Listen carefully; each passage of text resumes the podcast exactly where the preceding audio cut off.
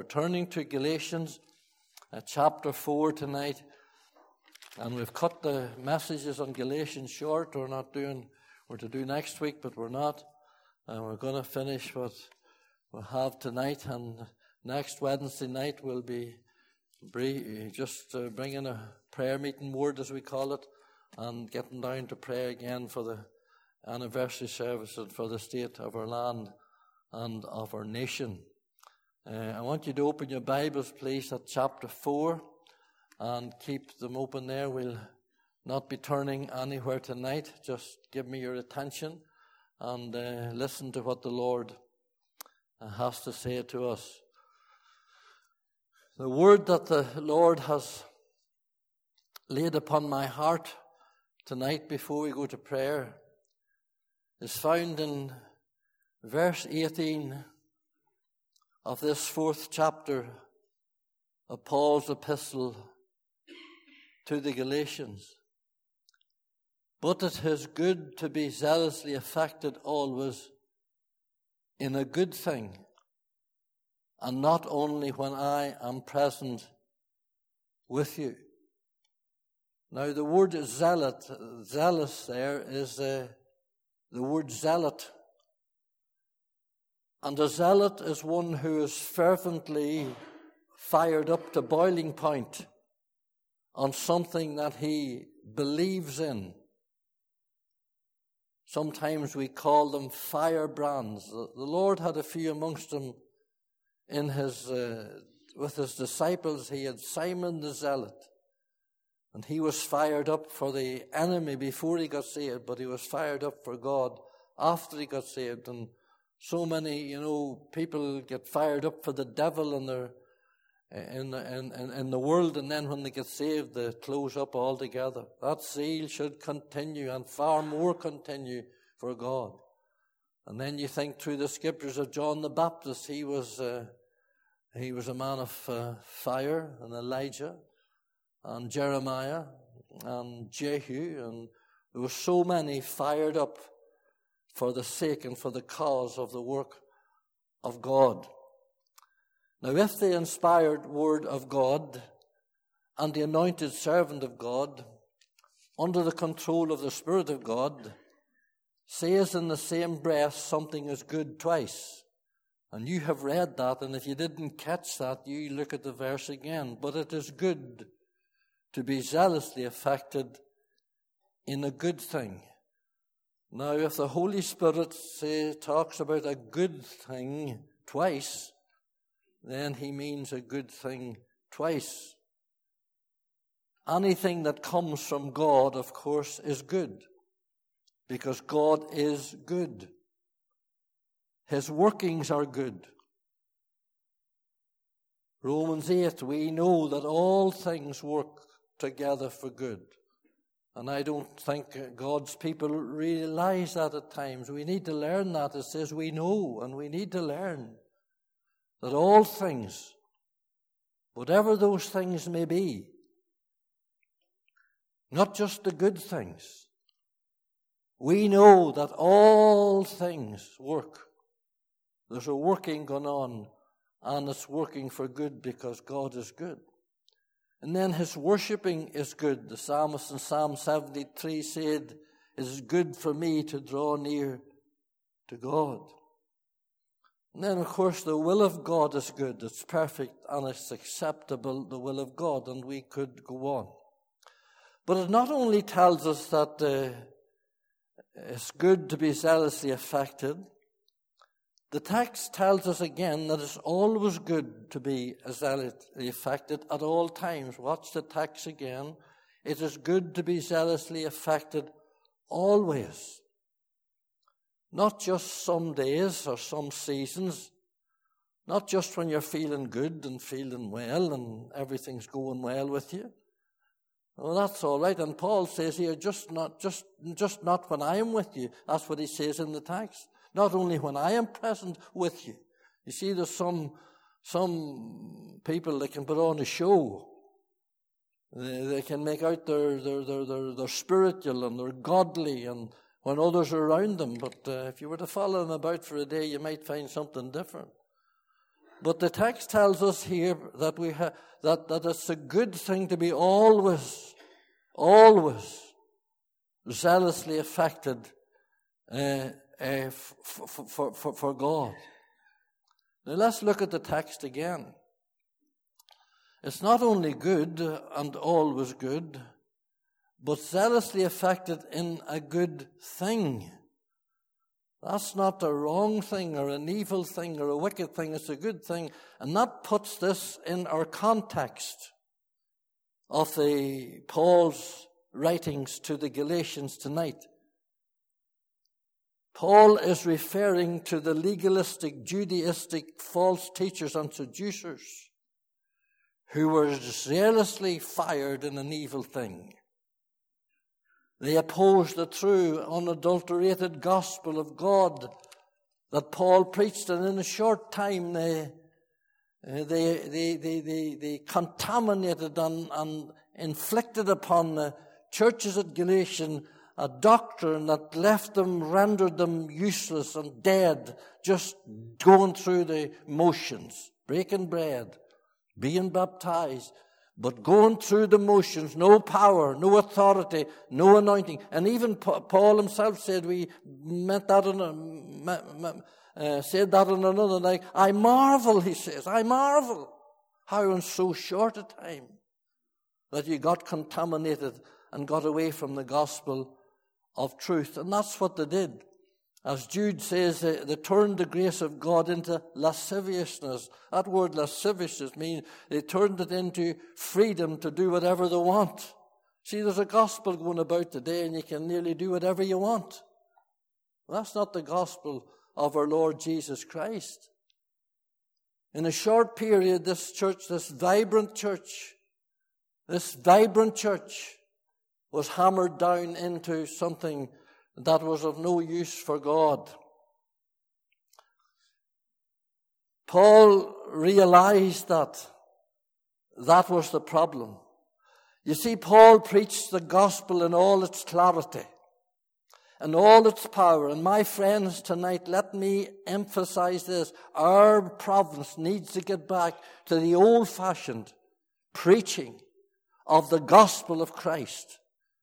We need to get back to the preaching of the gospel of Christ in all its fullness, in all its entirety, and in all its power, because it is a mighty power when it's unleashed under the Holy Ghost. It has a drawing power. It has a saving power. It has a keeping power. It has a convicting power. The power, the dunamis of the gospel. And my friend, there's not much signs of it uh, doing much effect today across our land, and that's very sad to say compared to what it used to be about 30 years ago. Paul preached the gospel of the finished work of Christ, saved by grace alone, by faith alone, by Christ alone, by blood alone, nothing else. That was the gospel he preached. And he says, Woe if I, or any man, Peter or John or James or Gabriel or an angel or, or, or Michael or an angel in heaven preach another gospel, let them be accursed. That's strong. Oh, that's strong. Anathema, let them be cursed into hell. And these Judaizers were bringing another gospel to these uh, uh, people. Uh, they were saying it's all right to listen to what Paul says. Yes, you, you can be born again. Of course, everybody's born again today. You can be born again and you can be a Christian and, and, and, and you can nearly do what you like. You can be born again and a Christian, but that's not enough. Paul's all right as far as he goes, but it's not enough. You see, this is where they're adding to the gospel. This is what the problem was with these Judaizers in, in the Galatian church. And this is what, what, what rendered it powerless. Adding to or taken away from the gospel, let that man be cursed. Paul preached the gospel in all its entirety and all its power. And they come in and then they tinker and they tamper with the word. And if you do that, you're, you're in great trouble, my friend, let me say. The finished work of Christ. When on the cross, the second the penultimate cry of our Lord from the cross of Christ, the one before the last was, Tetelestai, this is finished. And he cried with a loud voice, It is finished. And I believe that that voice of the conquering Savior on the cross that day at Calvary reverberated into the very abyss of hell. I believe that devils and demons and uh, shook and trembled at the power of the work of the cross. Man hated the cross. They thought it was him was finished, but they were finished. He says it's finished. Well, he wasn't finished. Did you ever consider yourself, have you read those seven sayings of the cross and read that, meditated upon that mighty cry, "Tis finished? What was finished? Well, I'll tell you the scripture was finished as far as the cross was concerned. Because every jot and tittle and every prophecy uh, regarding the death uh, of our Lord Jesus Christ in the prophets or the Psalms or in the Old Testament, every picture, every parallel, every shadow was finished. It was complete. He was wounded for our transgressions. Yes, it's over now. They pierced my hands and my feet. Yes, Psalm 22. It's over now. So, as far as the scriptures were concerned regarding the death and the slaying of the Savior at the cross, it was finished. That the scriptures might be fulfilled, he said, I thirst. Because away back in the book, in the heart of the book, it has said that he'll, he'll cry on the cross, I thirst, and he's fulfilling every jot and tittle of the book. Glory to God. But not only was the scriptures finished, his suffering was finished. Yes, it was once and for all and forever. Once at the end of the age, he put away sin by the sacrifice of himself. His suffering's over. Never more again will the spit in his lovely face. Never more again will the hammer the crown of thorns down upon his brow. Never more again will they strip my Saviour, the King of kings and the Lord of lords, and mock him. Never again will he nail his hands and his feet to the old rugged cross and, and, and pierce the, the, the sword up into his side and gouge out the blood in the water. Never again. Suffering's finished. Praise God. He suffered the just for the unjust that he might bring us to God. And I'll tell you a whole lot more if I had time. The scriptures were finished and the sufferings were finished and the sacrifices were finished. No more bulls, no more goats, and no more heifers. The rivers of blood ran through the Old Testament economy, but they could never take away sin. No more candles, no more, no more basins, no more lavers. It's all over. It's all finished. And these boys are trying to add to it. These boys are saying, oh yes, that's all right, but you need to be circumcised. These gentles need to be circumcised, and they need a priest, and they need an altar, and they need a laver, and they need a basin, and they need the old sacrifice as well as the new. No, Paul says they don't. Let them be a curse that preaches like that. I tell you, it's a mighty thing to be saved tonight. It's a wonderful thing to have our sins forgiven tonight. The sacrifices were finished and the suffering was finished and the scriptures were finished. And I'll tell you something more. Satan was finished.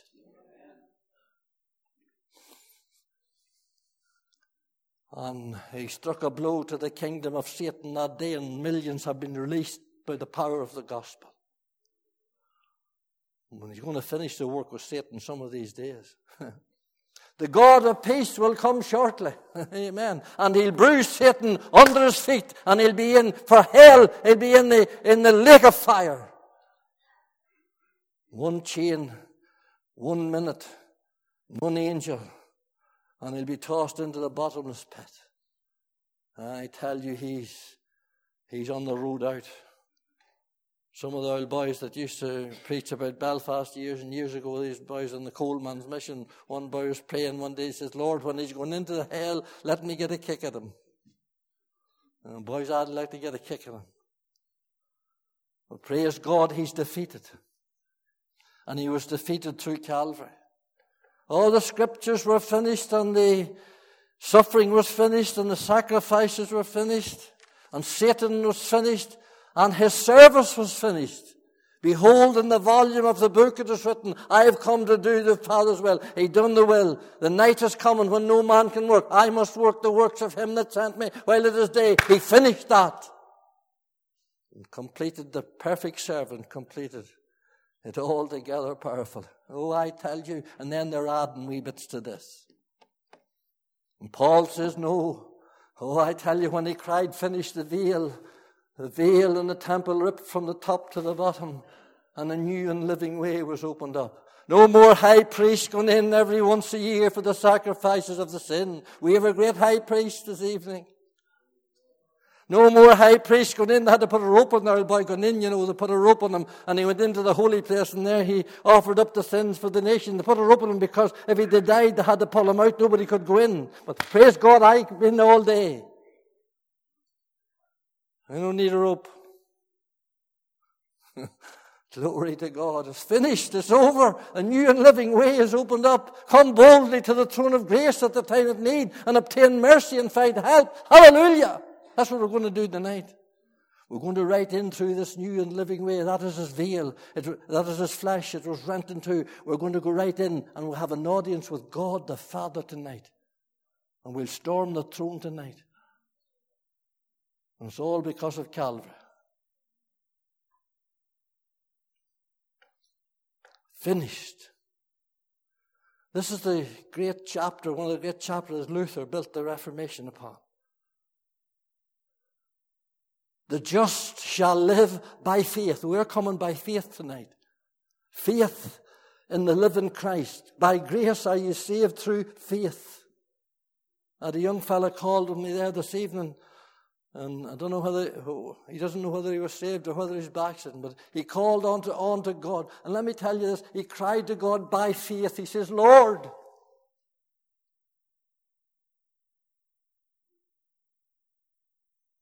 We're coming by faith.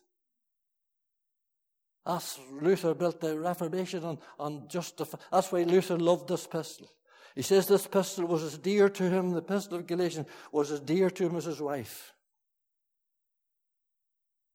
All the works and all the rituals and all the traditions and all the relics of the Roman Catholic system all blew out of the road when he read this epistle and he said that by faith alone, hallelujah not of works, lest any man should boast. We have no other argument, we need no other plea. it is enough that Jesus died. That's enough. And he died for me. Now, being zealously affected for God in a good thing, but you know, you can be zealously affected for God in a good thing in the wrong way at the wrong time.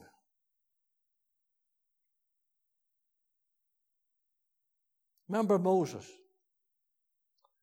Moses was full of patriotic fire. It was burning in his soul, even though when they were grooming him for the Pharaoh. Remember, he went out one day and he saw the Egyptian slaying the Israelite. And he looked this way and he looked that and were in and he slew the Egyptian and he buried him in the sand. He was full of zeal. Good zeal, but the wrong time and the wrong way.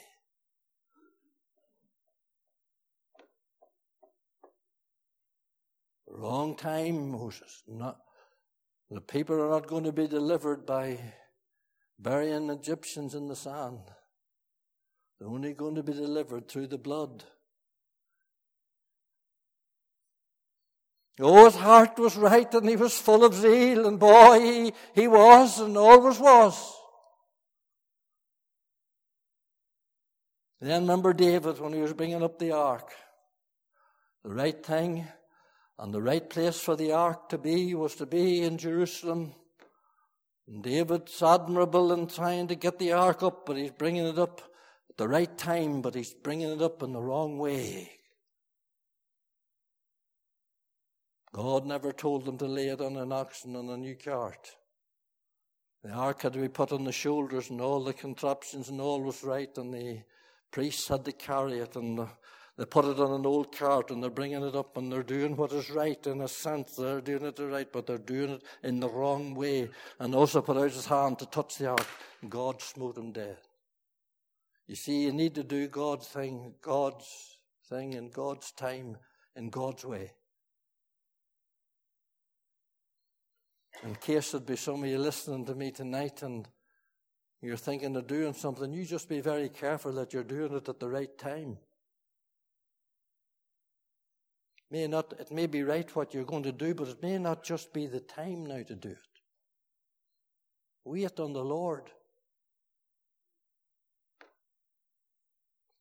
Wait thou on God. And He'll tell you, He'll shake the mulberry bushes. And He'll tell you when to go.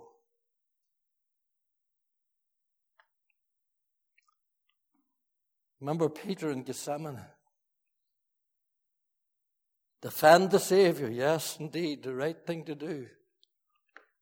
And he pulled out the sword and he clipped the ear of the high priest's servant. Jesus put the sword up. This battle's not going to be won with a sword. It's not going to be won with flashing swords and cutting the ears of people. It's not going to be won that way. It's going to be won through the cross and no other way. Put it up, Peter. Wrong way, son. Wrong way.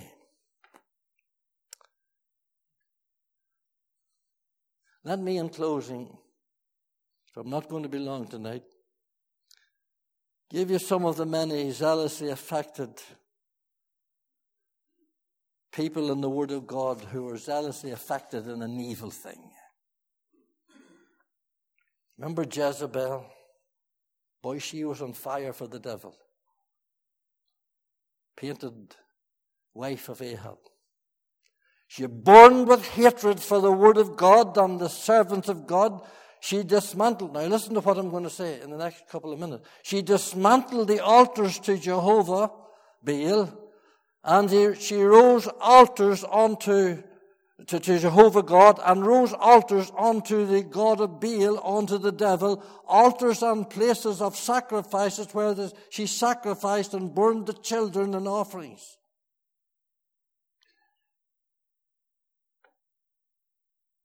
She was fire against the children. Remember Manasseh, the son of the godly Hezekiah? One of the godliest kings. One of the kings that God blessed and raised up and used. Remember, remember Manasseh? He done the very same thing. He built places where they sacrificed, and even his own children sacrificed them to the god of Moloch.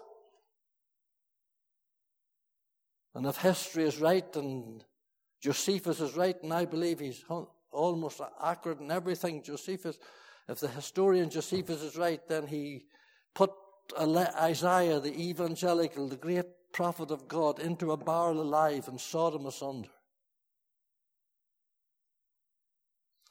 You see, people say to me, and we see that terrible thing happened over there in Texas, and I know, and you ask questions, and you say, why did God allow this, and why does God do that? But friend, when you study the Word of God and you study the judgment of God,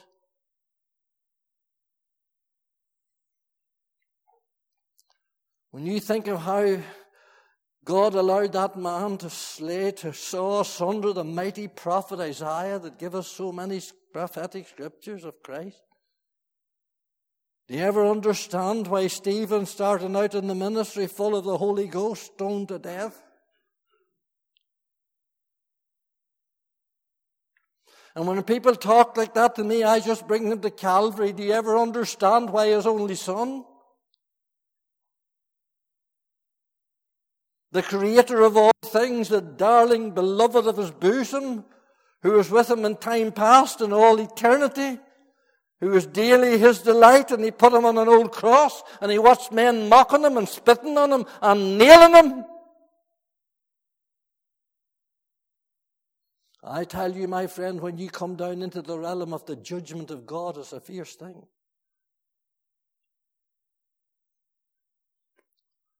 It's a fierce thing. And we need to, we need to pray that God will stay the, the plague from this land. Because it seems to be loose in America. We need to pray that God will stay the plague. Because we we're at boiling point now. It'll boil over someday.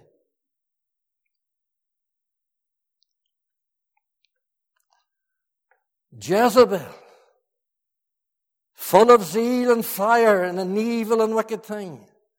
Manasseh, full of zeal and fire and an evil thing. Herod, who slay the two year old and under. They're all attacking the children. You study them. The devil hates the children. He hates the children. And time does not permit me to tell you tonight about the zeal and the wickedness of the Pharaohs and the Hamans and the Neros and the Caesars and Alexander the Great and the, Hamas, Hamas and the Taliban and Putin filled with devilish fire. I want to come a wee bit closer because this is why we're here to pray tonight. What about the abortionists? Do you not see firebrands amongst them for evil? For as far as I can see, there's no stopping with them. And there's no mercy with them.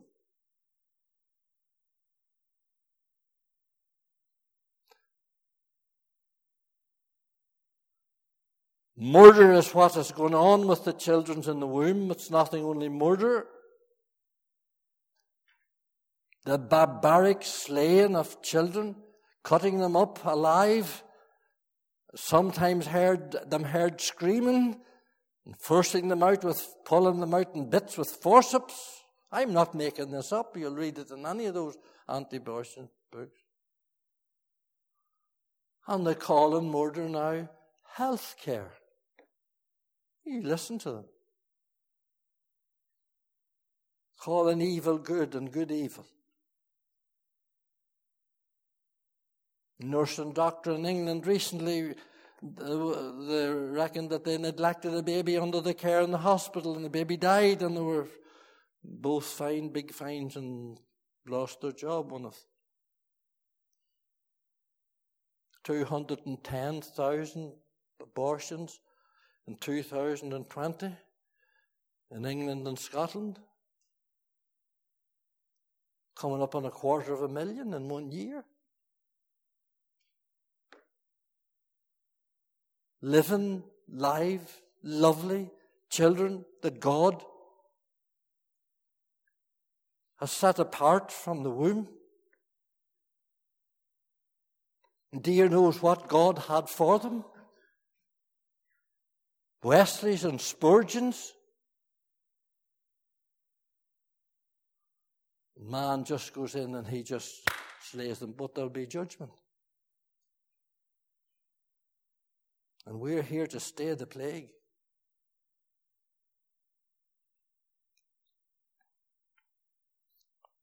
I was reading not some time back ago, I think I mentioned it before, that the heat of one of the large hospitals in the north of England was generated from the inferno in which they burned the carcasses and the bones and the remains of the children until it was taped on and they got it stopped. Talk about barbarism. Imagine sitting in and warming yourself at a radiator coming from an incinerator that's burning children.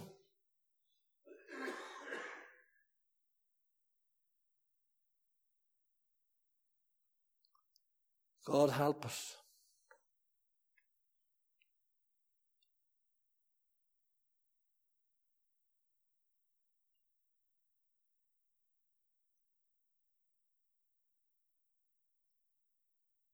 What about the Sodomites? They're not full of zeal and fire for the devil. Well, we were in open air a couple of years ago, Clarence and me, in, in, in, in, in, in, in Dungannon Square and were preaching the gospel. We never mentioned anything about them. And they formed a ring round us about a dozen and they said that they were gays from Cookstown. And every time we opened our, our mouth, we, they shouted at us, boys, talk about, talk, talk about, about evil. And when I left them there to go down the wee alley to get my car in the car park, they stood at the entrance and nearly blocked me. Oh, you daren't open your mouth now about them. Well, we'll be opening our mouth to God tonight.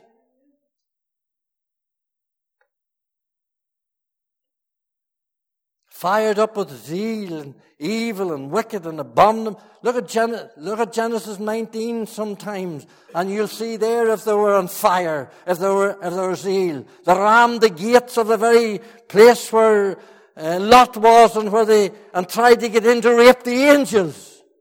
Old and young, it says.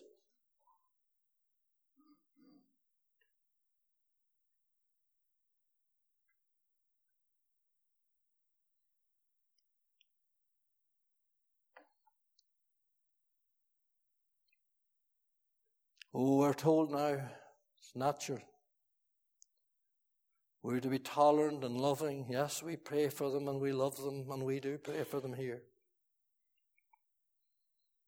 But when we're told that we have to introduce them into the church and when we have to marry them and when we have to allow, when we have to allow them around the Lord's table, or if we don't, we will be prosecuted. Well, we will be prosecuted.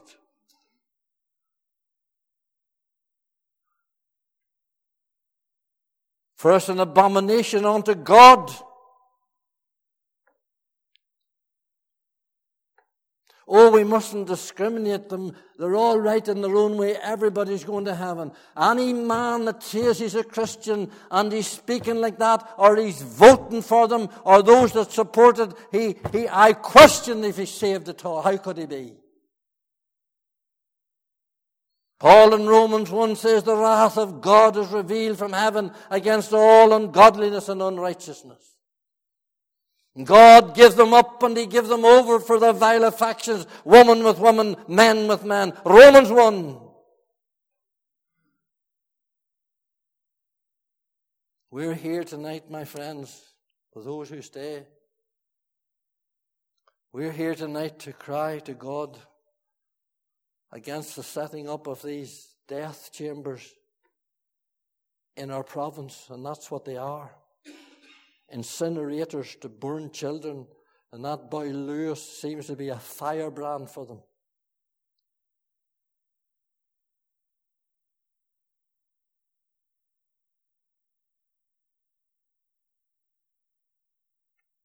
We are here tonight to pray against the things that God hates.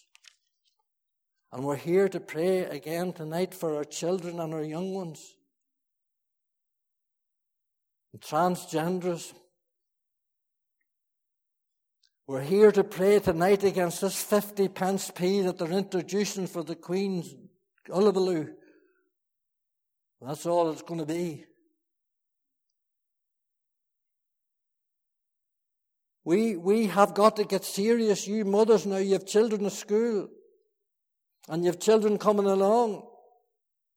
Are we going to sit back and let nothing happen? Are we going to, yes, it's very good to protest and we will protest and we will raise placards and we will protest outside these gas chambers, these chambers of death. We will.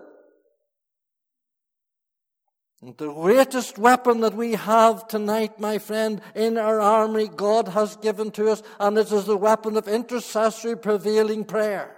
Holding on to God. We need to wrestle like Jacob at Peniel, Elijah on Carmel, the Savior in Gethsemane.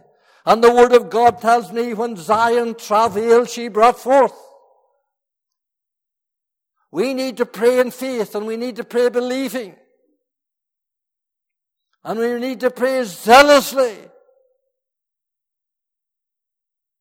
Would to God the church would waken up in this hour of need. For what will be introduced to us next, we don't know. And the devil got in at the thin end of the wedge. He got in with COVID. And COVID worked for the devil. And he's building on that now, for he has the church closed in many places still. Many people haven't come back to the house of God since COVID. Enough's enough, and the devil needs to be faced tonight. And we're going to face him with all the power we have. And we'll see him moving. And we'll see him breaking through.